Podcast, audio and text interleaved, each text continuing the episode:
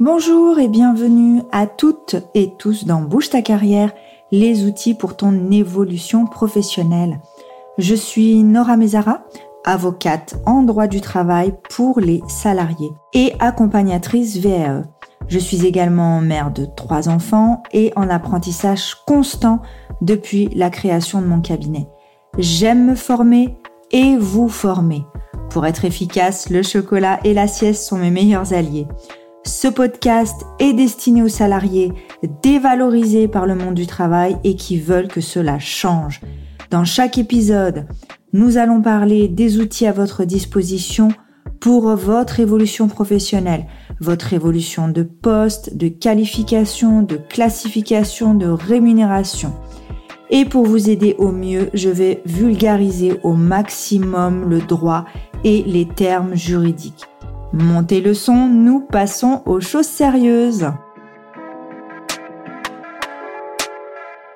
Aujourd'hui, on va parler contrat de travail.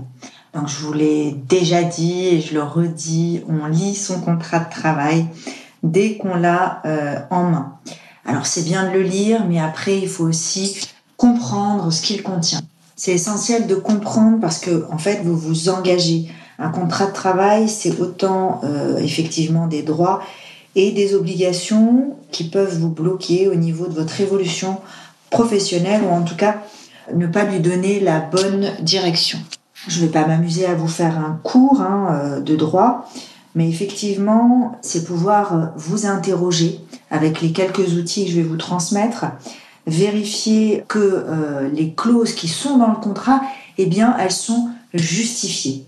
Donc aujourd'hui, je vais évoquer quelques points d'alerte pour négocier ben, justement votre contrat de travail avant de, le signer, avant de vous engager. Les points importants, c'est le type de contrat. Est-ce que je suis sur un contrat à durée indéterminée, à durée déterminée et surtout pourquoi Le temps de travail et également deux clauses qui me paraissent importantes et auxquelles on ne prête pas attention euh, à mon sens. C'est euh, ce qu'on appelle la clause de mobilité géographique et puis aussi la clause de non-concurrence. Donc dans un premier temps, le contrat de travail en lui-même, c'est-à-dire que soit vous avez un contrat de travail à durée indéterminée, soit vous avez un contrat à durée déterminée.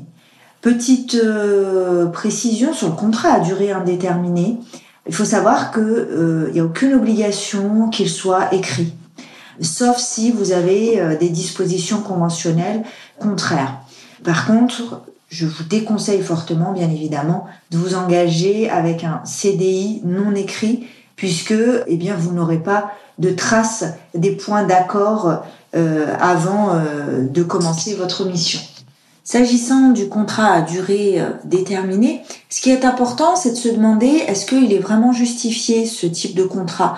Finalement, pourquoi on ne propose pas ben, un contrat plus stable, plus pérenne, pardon, via le, via le CDI Donc, précision, les motifs de recrutement en contrat à durée déterminée, en fait, ils sont listés hein, par le législateur, par le Code du travail.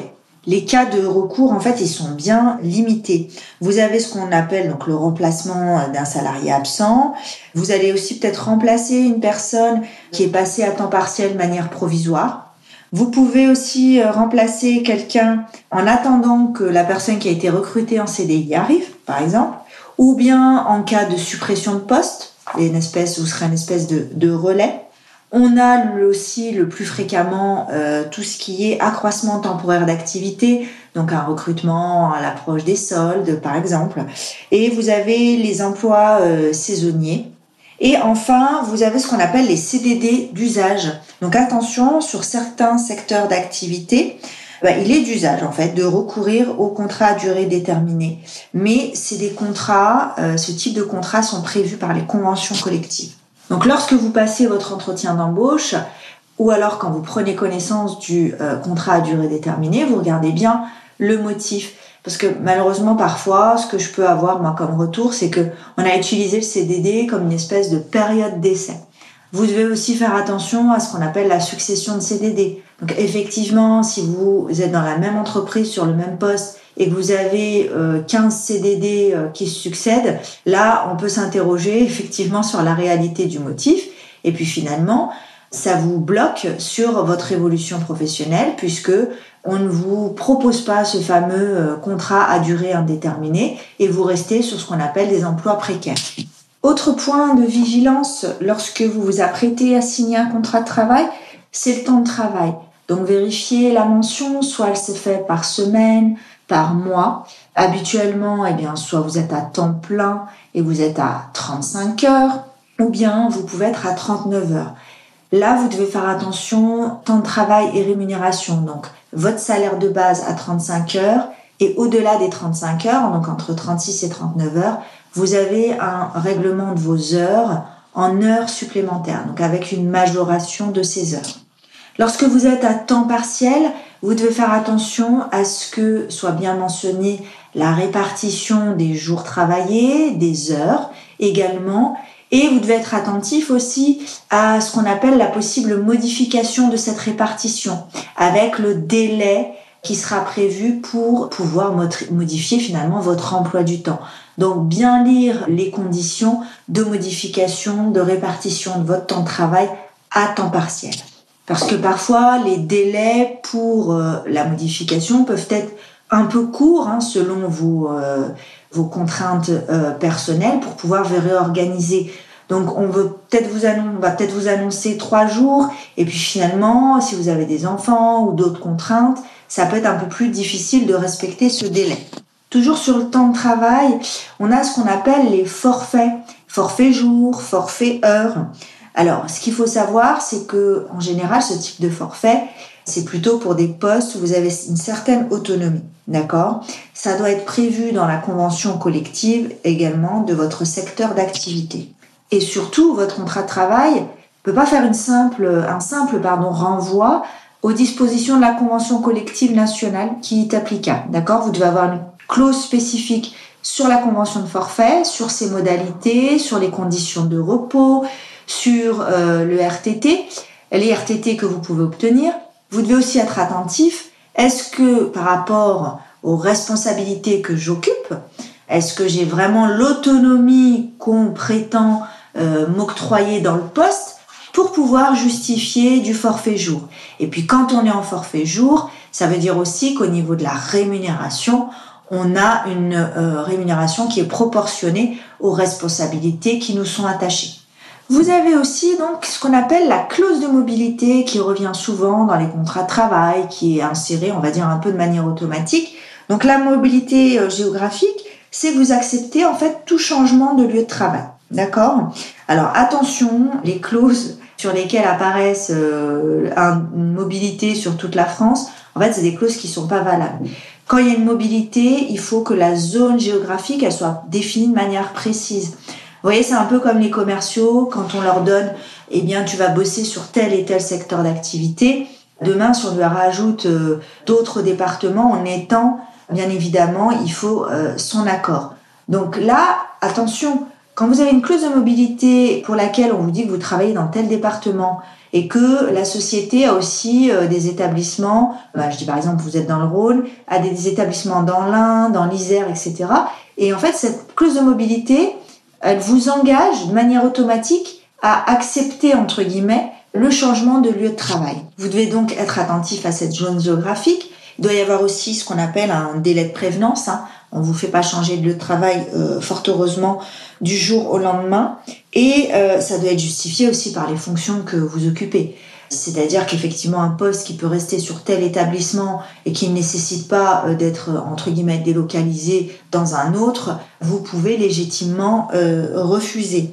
Et puis, vous pouvez aussi euh, évoquer si vous veniez à, vous dire, bah non, moi, franchement, j'ai pas envie de changer de département, j'ai acheté une maison, etc. Je me suis installée.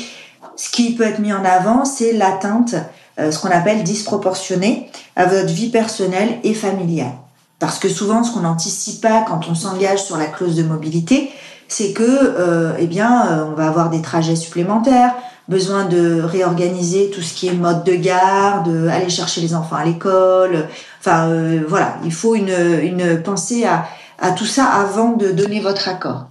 Enfin, moi, je voulais aussi attirer votre attention sur la clause de non-concurrence.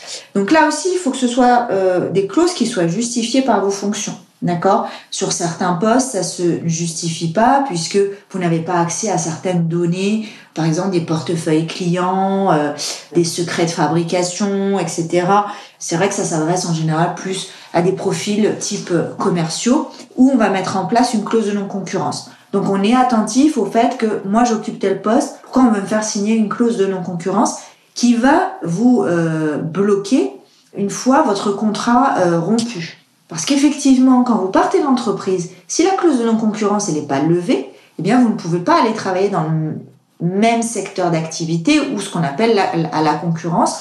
Ce serait euh, déloyal vis-à-vis de votre employeur. Je tiens à vous rassurer tout de même, pour qu'une clause de non-concurrence soit valable, comme je l'ai un peu dit, hein, sous-entendu, c'est pour protéger les intérêts de la société. Ça doit être limité dans le temps et l'espace. Donc la clause de non-concurrence, elle n'a pas une durée indéterminée.